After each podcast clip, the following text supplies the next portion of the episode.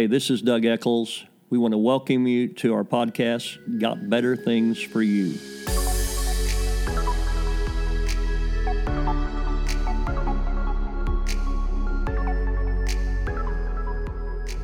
Several years ago, we were on television in Guyana. We kept being on this one television program called Good Morning Guyana, like Good Morning America, but only not quite as fancy. You know what I'm saying?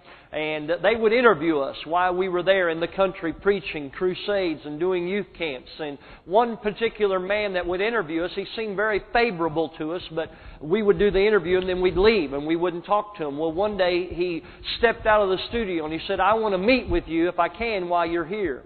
And I found out he was a Southern Baptist pastor. I thank God for the Southern Baptists. And he said, "I don't know," he said, "but next time you're in this country, I want you to come hold a revival in my church." I said, "You realize I'm not Southern Baptist at all." Just thought I'd mention that. I'm not against the Southern Baptists, but I am not. I don't claim to be Southern Baptist, all right? And he said, "Well, what are you going to preach?" I said, "Well, I'm sure it'll be in the Bible." He said, "If it's in the Bible, preach it." Well, this man, we had a revival in his church. He got filled with the baptism of the Holy Spirit, and he got kicked out of the Southern Baptist Fellowship, and now we have a whole network of people we're working with that were former Southern Baptists that have been filled with the baptism of the Holy Spirit with the evidence of speaking in other tongues. And God is moving. Well, one of the young men that was in that revival, the very first revival, got a call of God in his life. And he said, "I feel like I should go back and start a church in the community that I grew up in, a little village down the river. And this is where we're going to build the church for him and his wife." They're just in their early 20s, but feel that God has called them there. And they've already have about 40 people meeting in a house. But what will happen is there's no electricity in this village. So when we come in there, build the church, and we have a generator, and we turn on that generator at night, people have nothing else to do.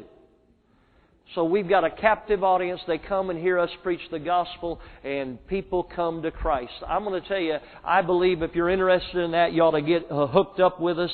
We're going back to Guatemala and Honduras in March to do a feeding of 5,000. We'll feed 1,500 families in Honduras, 4 days of food. And we found years ago you cannot eat a Bible. How many try to go to lunch on this? How many know you can't eat it? It'll sustain you spiritually, but every now and then you've got to have something to take in. You know what I'm saying. I plan on doing it this afternoon with your pastor. But I'm going to tell you something. What we found is people that are hungry, if you'll offer them a meal and you offer them some food, they'll come from many miles. Some of the people that we were just in Guatemala in a place called Escapulis where they worship the Black Christ. We were just there. And they worship the Black Christ because of voodoo got involved with Catholicism, because the Haitian slaves would not come to Mass, so the Catholic priest painted Jesus black, so now they come to Mass when they mix their voodoo with Catholicism, and anywhere the devil rules and reigns, there's always poverty, sickness, and lack. How many know what I'm saying? So we go in there, and we offer them food, and they walk for miles. One family walked 8 hours when they heard about this by the radio, and they came, and we gave them food, but what was greater than that is we gave them Jesus Christ, that will last for eternity. And I'm going to tell you, it'll change people's lives. We've got other things going on. We've got a crusade in Mexico in May. We've got a pastor's conference in April of 2009, an annual youth camp that we do in Guyana. We're seeing hundreds of Southern Baptist teenagers filled with the baptism of the Holy Ghost. We still think that only the blood of Jesus gets you to heaven, but the Holy Ghost will help you have victory on your way to heaven. You believe in that? All right. Well, praise the Lord. I believe we had something very unusual happen in Guyana. One of the men that we work with, he's a money exchanger. We come in, we've got to exchange money. When we bring money in to build a church, it's not free. We bring that in, we've got to change it from dollars to Guyanese dollars. And one of the men we work with is a money exchanger. It'd be a very evil man in our society. We might even say they're connected to the mafia.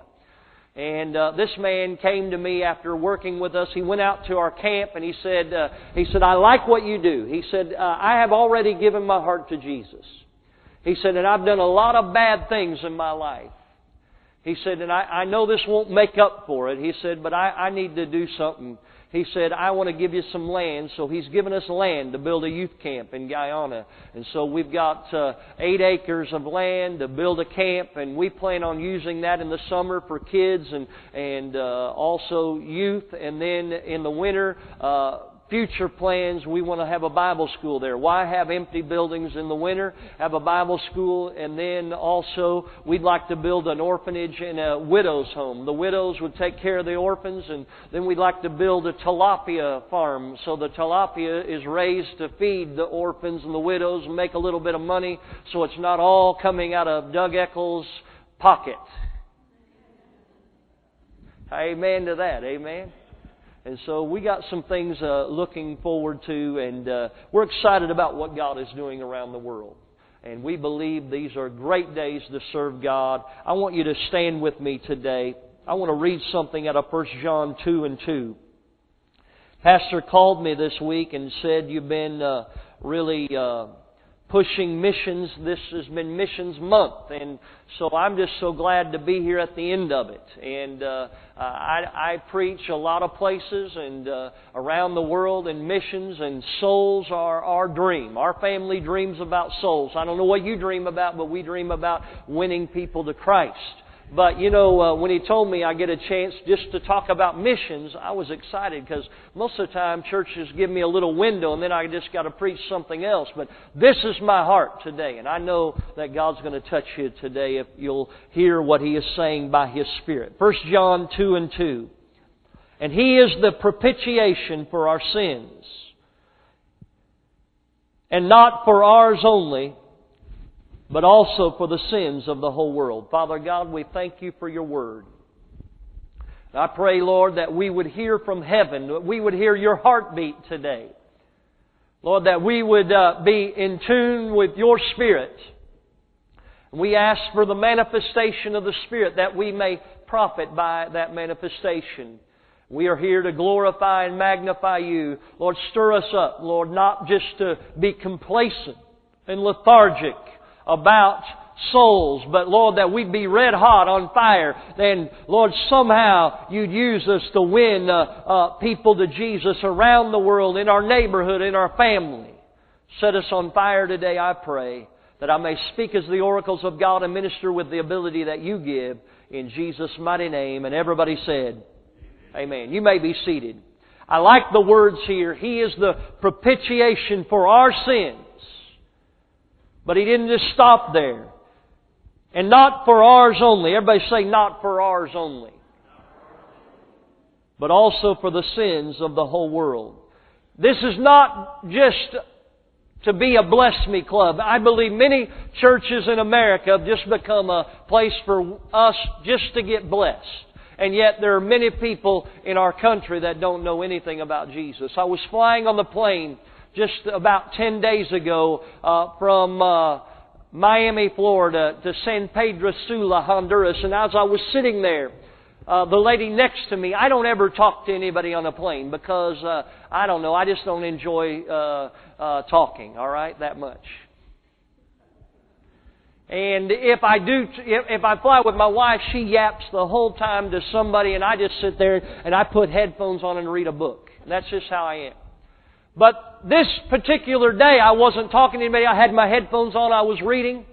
And the lady next to me was having problems getting her tray down.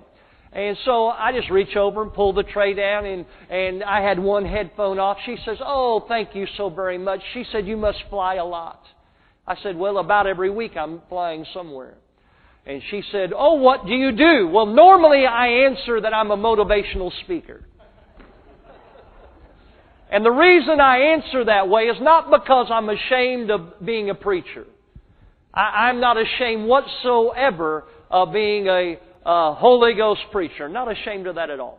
But the reason I answer that way is because if I say that I'm a a minister of the gospel, then I begin to speak to their representative, not them. How many know what I'm saying? They don't order their wine, and they don't talk dirty when they find out you're a preacher. But if you just say you're a motivational speaker, the real person talks to you and sits next to you. And you have a better inroads into their life. But today, I don't know what I was... I figured if I told her I was a minister, she wouldn't talk to me. So I said, I'm a minister. And she says, oh, what are you doing? I said, well, I'm going down. We're going to feed the hungry in Honduras and then go into Guatemala. She said, oh, that sounds so great. Your life must be really fulfilling. I said, well, I love what I do. I love people. I love to help people come to Christ. And we began talking a little bit, and she turned it to politics of all things. Now, she's from Massachusetts. You know, they vote Ted Kennedy in there. All right? And she says, yeah, you're from Oklahoma. I'm assuming people are a little bit different there than Massachusetts. So I said, well, I hold a lot of meetings in New England, and I love to preach in New England because I'm different. But I said, you know, they are very politically correct. You say things there, and you can tick people off easily in New England. You know, last year I was talking about Tony Romo being in Mexico with Jessica Simpson. And I said in church one time, I said, at least he wasn't down there with another guy. And you know what? I got a girl from Connecticut up in my face. She said, that really offended me when you said that about Tony Romo. And she said, I said, well, look, Tony Romo being in Mexico with Jessica Simpson, if they're sleeping around, will send you to hell. But if he's down there with another guy, that will also send you to hell if you're fooling around. But I said, one's funny and the other's not. I was just trying to be funny. Relax. So they are a little bit different. She said, but I like this lady. Now, this is not a political speech today, all right? She said, I like that lady that's running as vice president. She said, that Palin lady, that's what she said. She said, but the media is making her out to be something evil. And I said, well, let me tell you something, ma'am. I'm not here to tell you how to vote. I said, but I grew up very similar to Sarah Palin, and I find her very normal. I find a lot of people abnormal, but I find her pretty normal. And that's what I just said to her. I said, but you know what is happening? I said, I look at everything biblically. I don't look at it in a way that other people look at things. I'm not telling you to vote for Sarah Palin, so if you're thinking that, get over it. Okay, you can vote for whoever you want. This is not a political speech. And the views of the guest are not necessarily that of the management. Okay, I just thought I'd mention that. Okay, so anyway, she said, why do you think they're so mean to her? And I said, well, I look at everything biblically. I said, I believe, no, you know, I don't care who I am against. I'm not that mean against people I'm against. I said, I believe it's a spirit. It's a spirit. People don't get that angry over things and I don't like you. There are people I don't like, but I don't get all angry and just start tearing them apart. And I said, I just believe it's a sign of what's going on in our world. And I just began talking to her about that. And she just said, that makes a lot of sense. That's what she said to me. She said, I know you're a minister. She said, and you're going down here to feed people. She said, but I got a question. How do you know? This is what she says to me. She says, how do you know that God will forgive your sin? I'm just like feeling like this is the day to reel in a big one.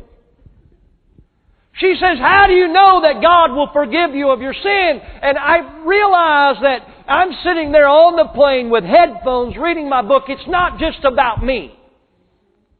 Sometimes we can get in our own little world and think it's just about us, and yet there's people all around us, like this lady sitting next to me. Her name was Valerie on the plane. I got her address to send her some information, but I'm going to tell you, she said, how do you know that God will forgive you of your sins? She said, I've done some bad things.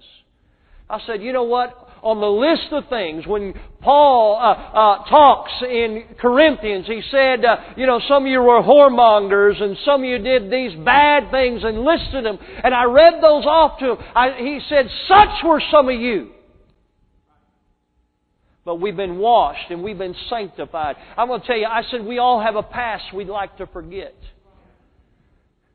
She said, well, I hear people say this word save. What does that word save mean? I'm pulling it in a little closer. I said, well, the word save comes from Greek words soteria and sozo. I said, I can tell you what it really means, that it's being whole, being delivered, being preserved, all these things. And I went through the list. I said, but really, save just means I'm not going to go to hell and I get to go to heaven. That's as simple as I can make it. She said, is that what save means? She said, I want to get saved.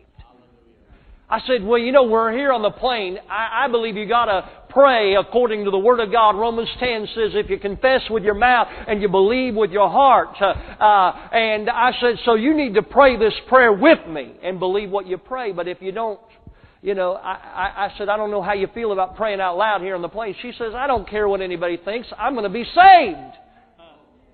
I'm telling you, I felt like busting through. You know what I'm saying? I felt like having a little Holy Ghost time right there. I thought about getting out an aisle and dancing a little bit. But I thought somebody might taser me if I did. But I'm going to tell you, she prayed the prayer with me, and afterwards she said, I have a peace I've never felt before. I've never felt like this before. She said, I just feel different. I'm going to tell you, old things have passed away, and all things have become new. It's that simple. It's about what God did is not just for me, but He did it for everybody. I know approximately 3 million people die every month, just like this woman would have, without ever hearing a gospel message. 3 million people die without ever hearing the gospel in this world, and some of them live in our country, not alone other places. They're not getting what you're hearing today in every church in Tulsa, Oklahoma. Some are, I'm an hour in, I'm an hour out. You know what I'm saying. And we better do our deal, and if it goes over, we're going to mess up everybody. But I'm going to tell you something. It is about people, and it is about them hearing the gospel. And how many know the gospel's only good news if it gets there on time? Go with me to John, the 4th chapter, in verse number 35. John, the 4th chapter, in verse number 35. We know the passage very quickly. It says, say not ye. Jesus said, say not ye, there are yet 4 months, and then cometh harvest. Behold, I say unto you, lift up your eyes and look on the fields, for they are white already to harvest. He's saying, do not say there's no need to hurry. He's saying, this is harvest time. This is harvest time. How many know this is harvest time? The Bible says in Matthew, the 9th chapter, that the laborers are few, but the harvest is plenty. We need some laborers. It's harvest time. How many believe it's harvest time? Now, I grew up in western Oklahoma. My dad pastored in western Oklahoma for my whole growing up time. And in our church in Woodward, Oklahoma, we had several wheat farmers. And some of these farmers had 7,500 acres. One of them had 10,000 acres. Another one had 12,500 acres. They had a lot of wheat. Now, I will tell you, the wheat harvest takes place in Oklahoma toward the end of May, the beginning of June. That is why we get out of school in May and not later on in the year like some other places. Because at one time in Oklahoma, if you were a farmer, and Oklahoma was a farming state, more than anything at one time, you had to all be involved in the harvest. The kids helped with the harvest. Now, I remember when I was about a teenager that my dad got a phone call from one of the men in my dad's church. Dwayne was his name. He was my 5th grade Sunday school teacher as well. He had sharp pointy-toe boots. He kicked me with them a few times in Sunday school. That's a Jerry Springer show in some places, but it helped me. He kicked me in church. I deserved it. But now let me tell you something. Dwayne calls my dad. He says, Brother Eccles. He said, harvest is on. Now what was interesting about harvest, he still came to church on Sunday. Whatever. I'll leave that alone. I was going to get meddling, but I won't. He said, harvest is on, Brother Eccles. He said, my brother-in-law was supposed to take the truck from the field to the grain elevator. He said, but they have put him in the hospital. He's had an appendix attack. He's had an appendix attack and they put him in the hospital. He said, I don't have anybody else to drive the truck from the field to the grain elevator. He said, if we don't get it from the field to the grain elevator, we don't make any money. He said, Pastor, I know I got somebody that'll come tomorrow, but I need somebody today. He said, I know my dad pastored 800 people. It was the biggest church in that town. He said, Pastor, I know you're busy. He had plenty to do. He said, but you think you could help me today? Now, my dad could have said, look, I'm too busy. I only wear a suit. I don't do those kind of things. He dropped everything that he was doing. He said, I've got plans, but he said, I'm going to be there because he knew how important the harvest was. I believe that we've got to get that mentality that it is important that we realize that if we don't get in the harvest, for somebody it may be too late. And we all got to get involved in the harvest. What I found in Oklahoma in the harvest at that time, that these men would stay in the combine and they might get out and the women would set up a table and bring the food out to the field. And they would do everything to facilitate bringing in the harvest. These are harvest days. And everybody's got to be on the team to bring in the harvest. There's a saying that goes like this, teamwork makes the dream work. How many know you can have a one-man show in this church or you can have a team? And I'm going to tell you, you're not going to win a championship without a team. I believe the Boston Celtics have won 17 World NBA titles and they never did it with a league-leading scorer. Now, why is that? Because it takes a team to win a championship. It takes a team to bring in the harvest. It takes a team to make a church grow. It makes a team to make things happen. And when we think that we are not important, what about that woman that brought the food out? She said, well, anybody can cook. Not anybody can. My sisters can't. When they invite me to lunch, I'd rather go out. Don't tell them I said that. But teamwork makes the dream work. Somebody say amen today. I will tell you that we're involved with mass evangelism crusades. And some people say, well, I don't believe in those kind of things. I don't believe in mass evangelism. Well, you know what? I don't believe in it either. I just believe in a lot of individuals getting saved. Somebody one time got on me and they said, well, I don't really like what you're doing and I just don't like seeing thousands of people coming to Christ. What about discipling them? And I'm going to tell you, I said, well, the Holy Spirit, when you limit Him and say that these people cannot be discipled, I find that the Holy Spirit is to us what Jesus was to the disciples. He was a discipler. So we've got to rely on the Holy Spirit to help disciple people. And the local church, they need to do their job. Not all of us have the same abilities, but we all have abilities and we need to use them. But I'm going to tell you, one guy got on my case. He said, I don't really like what you do very well. I don't like what you're doing. I said, well, I like what I do better than what you're not doing. You say, I don't believe in mass evangelism. Well, the Bible's full of it in Acts 2. When Peter preached, 3,000 were saved. That sounds like a mass evangelism to me. We find in Samaria, when Philip the evangelist preached, the whole city of Samaria got saved. It's time that we start believing bigger than our pew and start believing for the world. Now you think about Simon Peter, used of God. He was on the team. But look how the team began. Andrew brought him to Christ. And then you don't find out anything hardly is said about Andrew from that point on. But there was somebody that was instrumental in Simon Peter's life that brought him to Jesus. And then Simon Peter became integral to the beginning of the church. We have late leaders and pastors training that we're involved with. That's where we feel we get the pastors that are involved with the crusade to disciple the new believers. We give them all the converts to follow up on. And many times, I know in Catacamas, Honduras, I got a word back after having a crusade there. The largest church in that city was about 600 or 700. And the pastor there, he sent a letter back, the pastoral, I don't know what you call them, the committee that helped with the crusade. I got a word, but I'm forgetting it right now, but I'm going to tell you something.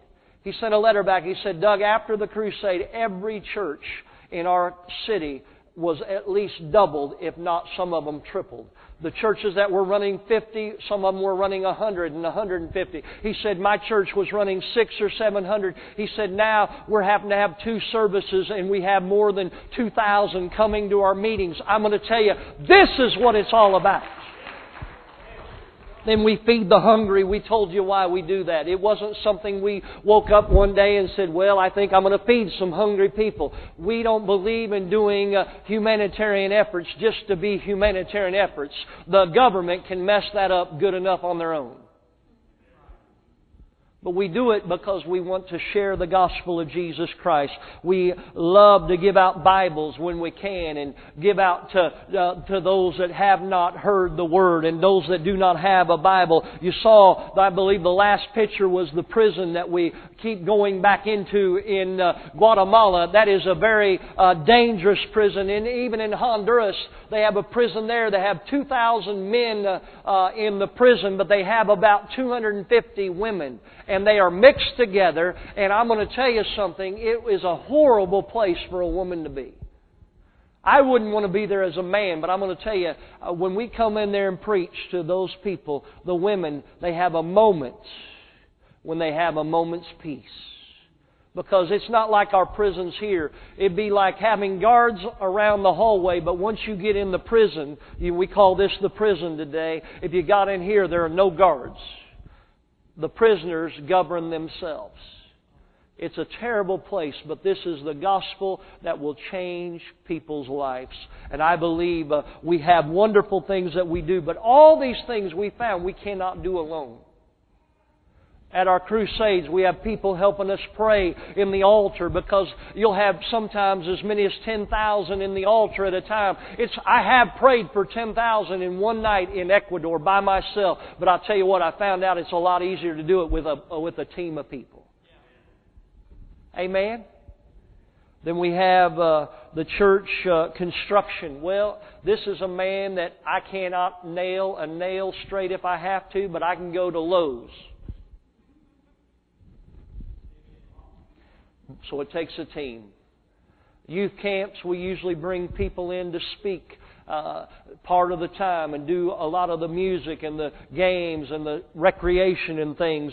And these are all things I believe it takes a team. How many understand that we have one lifetime to reach this generation? That's it. We have one lifetime to reach this generation, so there ought to be a little urgency. We ought not say, we have plenty of time. Jesus said, we don't have plenty of time. He said, the harvest is plenty. The labors are few. We read in Deuteronomy 8 and 18, it is He that gives you power to get wealth, that He might establish His covenant on this earth. Sometimes we think that our money is all about us. And we think it's just, well, how I can get enough to pay my bills and do the things and have the vacation. But God gives you the power to get that wealth. Why? Because He wants to establish His covenant. Are you understanding me? He wants to get the gospel around this world. He gives you the ability to prosper. And He's not against you prospering, but in the middle of your prospering, He wants you to help somebody. And somebody says, well, I'm not going to do it. If it's not going to be you, then who? Who will reach them if not you? 2 Corinthians 5 and 10, we know that we reach the world because it is harvest time, but I believe the second reason that we ought to reach the world is simply this, we must all appear before the judgment seat of Christ, that everyone may receive the things done in his body according to that he hath done, whether it be good or bad. Not only do we win the loss because it's harvest time, but I believe we got to win the loss because of the judgment seat of Christ. And I know we don't like to talk about that very much, but every one of us that are saved will be at the judgment seat of Christ. This verse says, everyone will be at the judgment seat of Christ, but that's not true. If you're not saved, you won't be there. But we understand the judgment seat of Christ. We are saved by grace. Everybody say grace. But we will be judged by our works. Now I know we don't like to go there. We like to get off of that. But I don't want to get to heaven by the skin of my teeth. You know, we used to have an old-time preacher come to my dad's church. He'd say, I may not look like much when I get there. Well, my dad and I decided to turn around. We want to look like something when we get there. Well done, thou good and faithful servant. What happens at the judgment seat of Christ? It has not taken place for anybody. It takes place after the rapture of the church. But we find that at the judgment seat of Christ, you'll be judged for secret acts, attitudes, motives, lack of love, faithfulness, lack of faithfulness, idle words. And you'll have gain or loss of joy and rewards. And task and authority will be given to you. And much of that will be what happens during the millennium. But think about this. At the judgment seat of Christ, one of the reasons I've done a lot of things in my life isn't because, well, I just felt a massive vision, saw a dream. I lay in bed one night in Guyana and went on television there. And I never had wanted to be on television. You know, it makes you look 20 pounds heavier. And I'm already 20 pounds heavier. Whatever. That was a joke.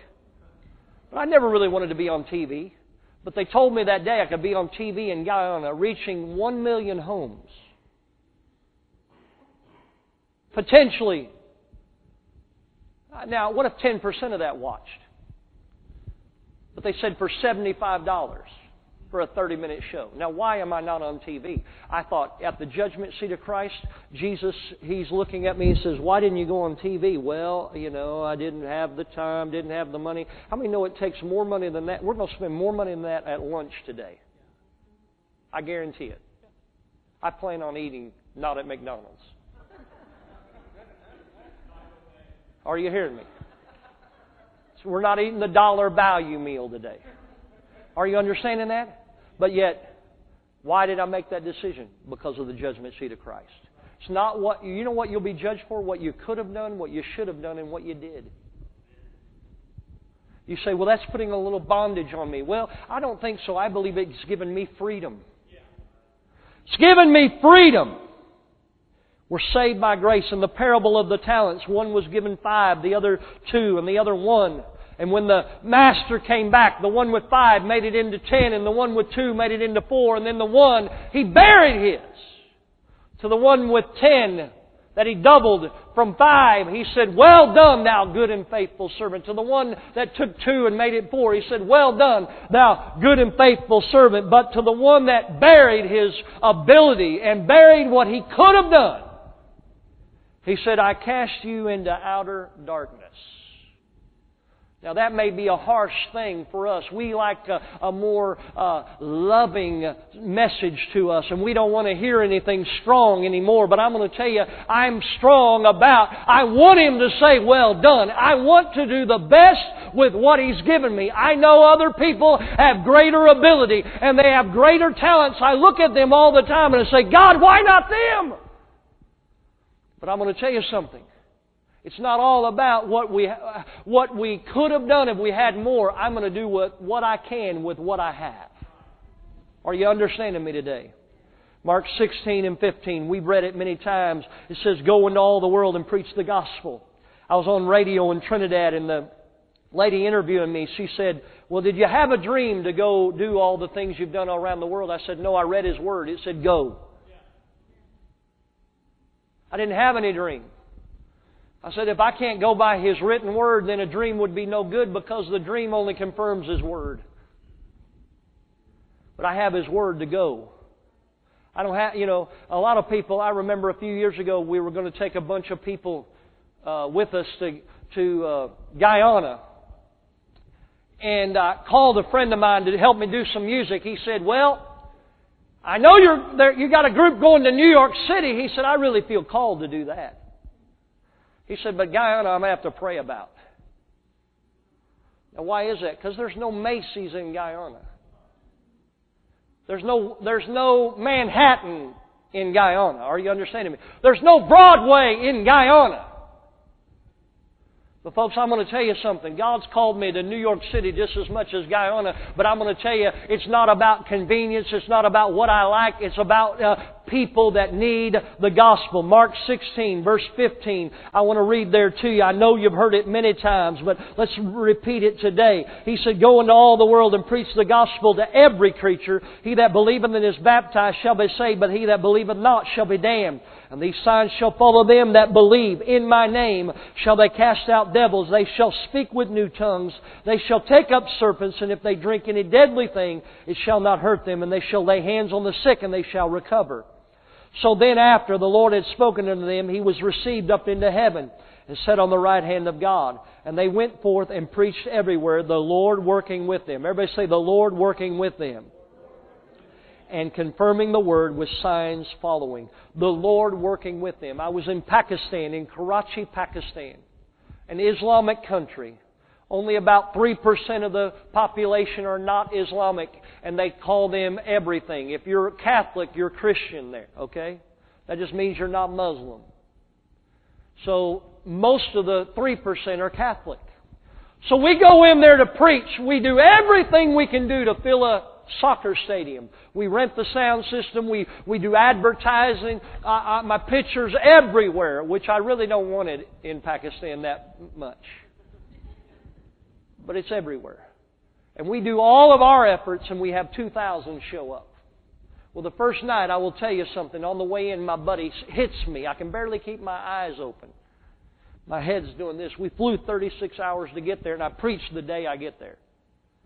My head's flopping around. He punches me, and he just says, "Miracles." Something went off on my inside. Something went off on the inside. I can tell you something that you're not going to believe today, but you can take it or leave it. That night, we had more than 100 blind people healed by the power of God. More than 100. We had them lining up to testify. And I'm going, is there anything else that God did? They said, well, this is my mother. She could not see, but now she can. This is my neighbor. I can guarantee you she could not see, but now she can. This is the kind of thing we're having. Well, we did everything we knew to do, but the Lord worked. Confirming His Word. The Lord working with us. The next night we had 4,000 out. The next night we had over 8,000 out. The next night we had 20,000 out. The final night we had 40,000 out. We had done everything we knew to do, but the Lord working with us. Are you understanding me? The Lord working with us. And in that crusade, we had over 25,000 people say they gave their heart to the Lord Jesus Christ in an Islamic country that is very antagonistic toward people that look like me. But I'm going to tell you something. They are there. That's a country full of eye disease, full of sickness and disease. And they come, we tell them they're going to receive healing, that our Jesus will heal them. They come for healing, and we give them salvation. God is a good God. He works with us. I was in Pergamino, Argentina, and on the final night of the crusade, we had more than 1,000 people testify that they were filled with the baptism of the Holy Spirit with the evidence of speaking in tongues in one service. You say, I don't know if much is happening around me. In the last days, He said, I'll pour out my Spirit upon all flesh. God is moving around this world. But what He will do is when we preach the Word, He'll confirm His Word with signs following. The Lord working with us. I take what I have, my ability, my talent, my money. I take what I have. And I give it to the hand of God, and He stretches it. Just like He blessed the little boy's meal and was able to feed the multitude. Our little lunch. When you give it to God, what can He do with it? What can He do with it? 2 Peter 3:9 says, He is not willing that any should perish, but all come to repentance. The final reason why I believe we all need to be in world missions, not only there is a harvest. Not only are we in world missions because there is a judgment seat of Christ, and I'm going to give an account of my life. But the third reason I think is very important. There is a hell. And He's not willing that any should perish, but all come to repentance. Now you think about this for a moment. People are going to hell, and God doesn't want them there. That's it. But He gave us the gospel to spread. You think about this. My friend that traveled with me all over the world died a few years ago. Now I think nearly 3 years. When I was preaching the funeral, they brought in the casket. And the only thing I could think of, my mind wandered to 3 years before, we were in Colombia, South America, doing a crusade at night, and I'm sitting on the front row during a morning session of training leaders and pastors. We had about 2,000 pastors and leaders out during the day. At night, we had lots more than that. I'm sitting on the front row, and he said something. I'm at his funeral. My mind wanders to what he said at that meeting.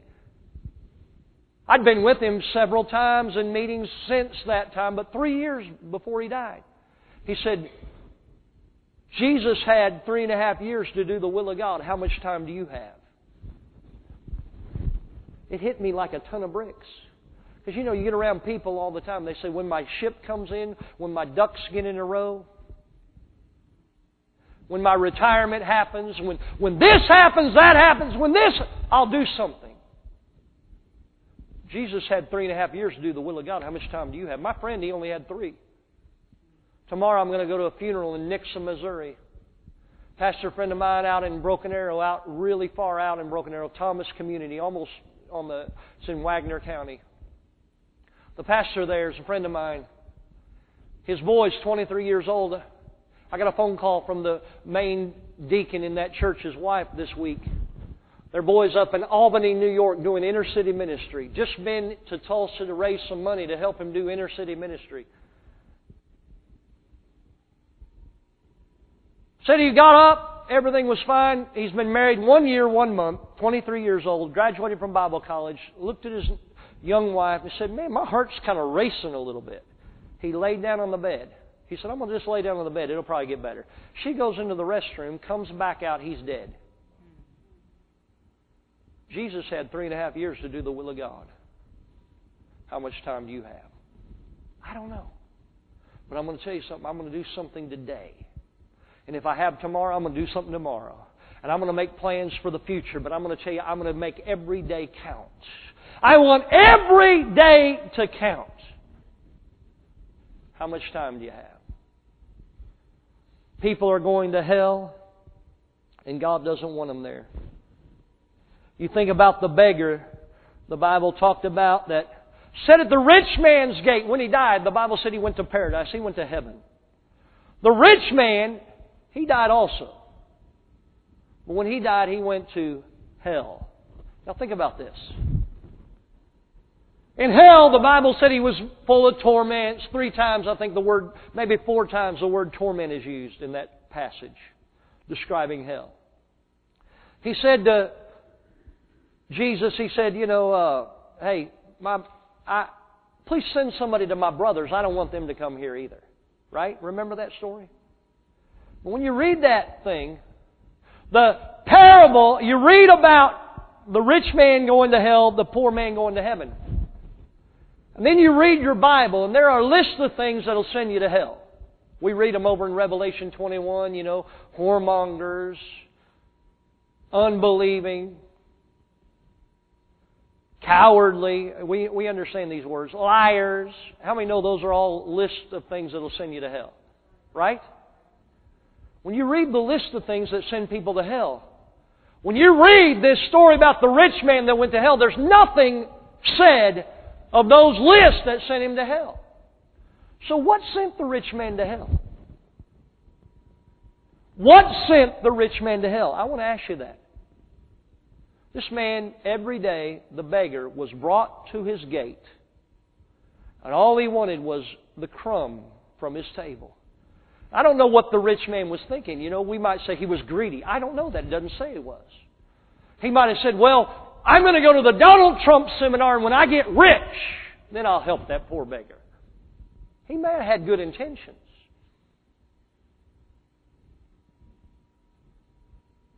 He might have thought, that beggar needs to get a job. They ought to do better than that. Well, maybe he did need to get a job, but didn't say anything. I don't know. But what sent the rich man to hell? I'll tell you what sent him to hell. One word. Nothing. Nothing sent him to hell. Let me put it this way. He did nothing. Every one of us, no matter what place we're at financially, we are better than most of the world. And there are people that are always worse off than you. Some of our nothing is still better than a lot of people's something.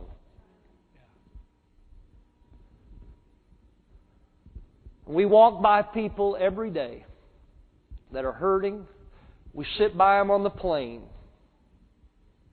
We go to work with them. We see them at Walmart. Their life is messed up, and if they died, they'd go to hell. And we say nothing. We do nothing. And yet, if a song comes on the radio that's sentimental, we start crying. If we think about a pet that was our favorite that died, we cry. We wreck our car, we cry. We lose our girlfriend, we cry.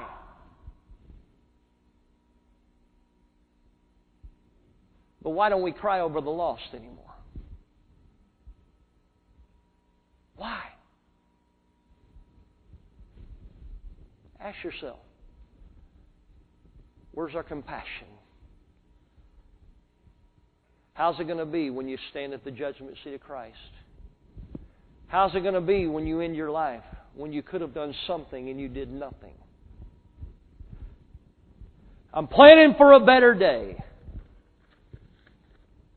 And if we really thought the lost were really going to hell, wouldn't we do something about it? 3 million, over 3 million people this month will die and go to hell. I may not be able to stop 3 million, but I can stop one of them. I may not be able to stop 3 million, but I can stop two of them. I may not be able to stop because, let me tell you something, in some of our crusades, you may not think $1 is much. You go to the gas station, it's not much. You go to lunch today, it's not much. But some of our crusades, $1 will reach 4 people for Christ. I have a young boy out in Arizona. His parents are very wealthy. They could load him up with money, but he works. And they make him work. He's 10 years old. He sends us $5 a month. Some people think that's insignificant. Well, $5 becomes $60 in a year. $60, and you divide that. He's worth about 250 souls in some of our crusades. Teamwork makes the dream work.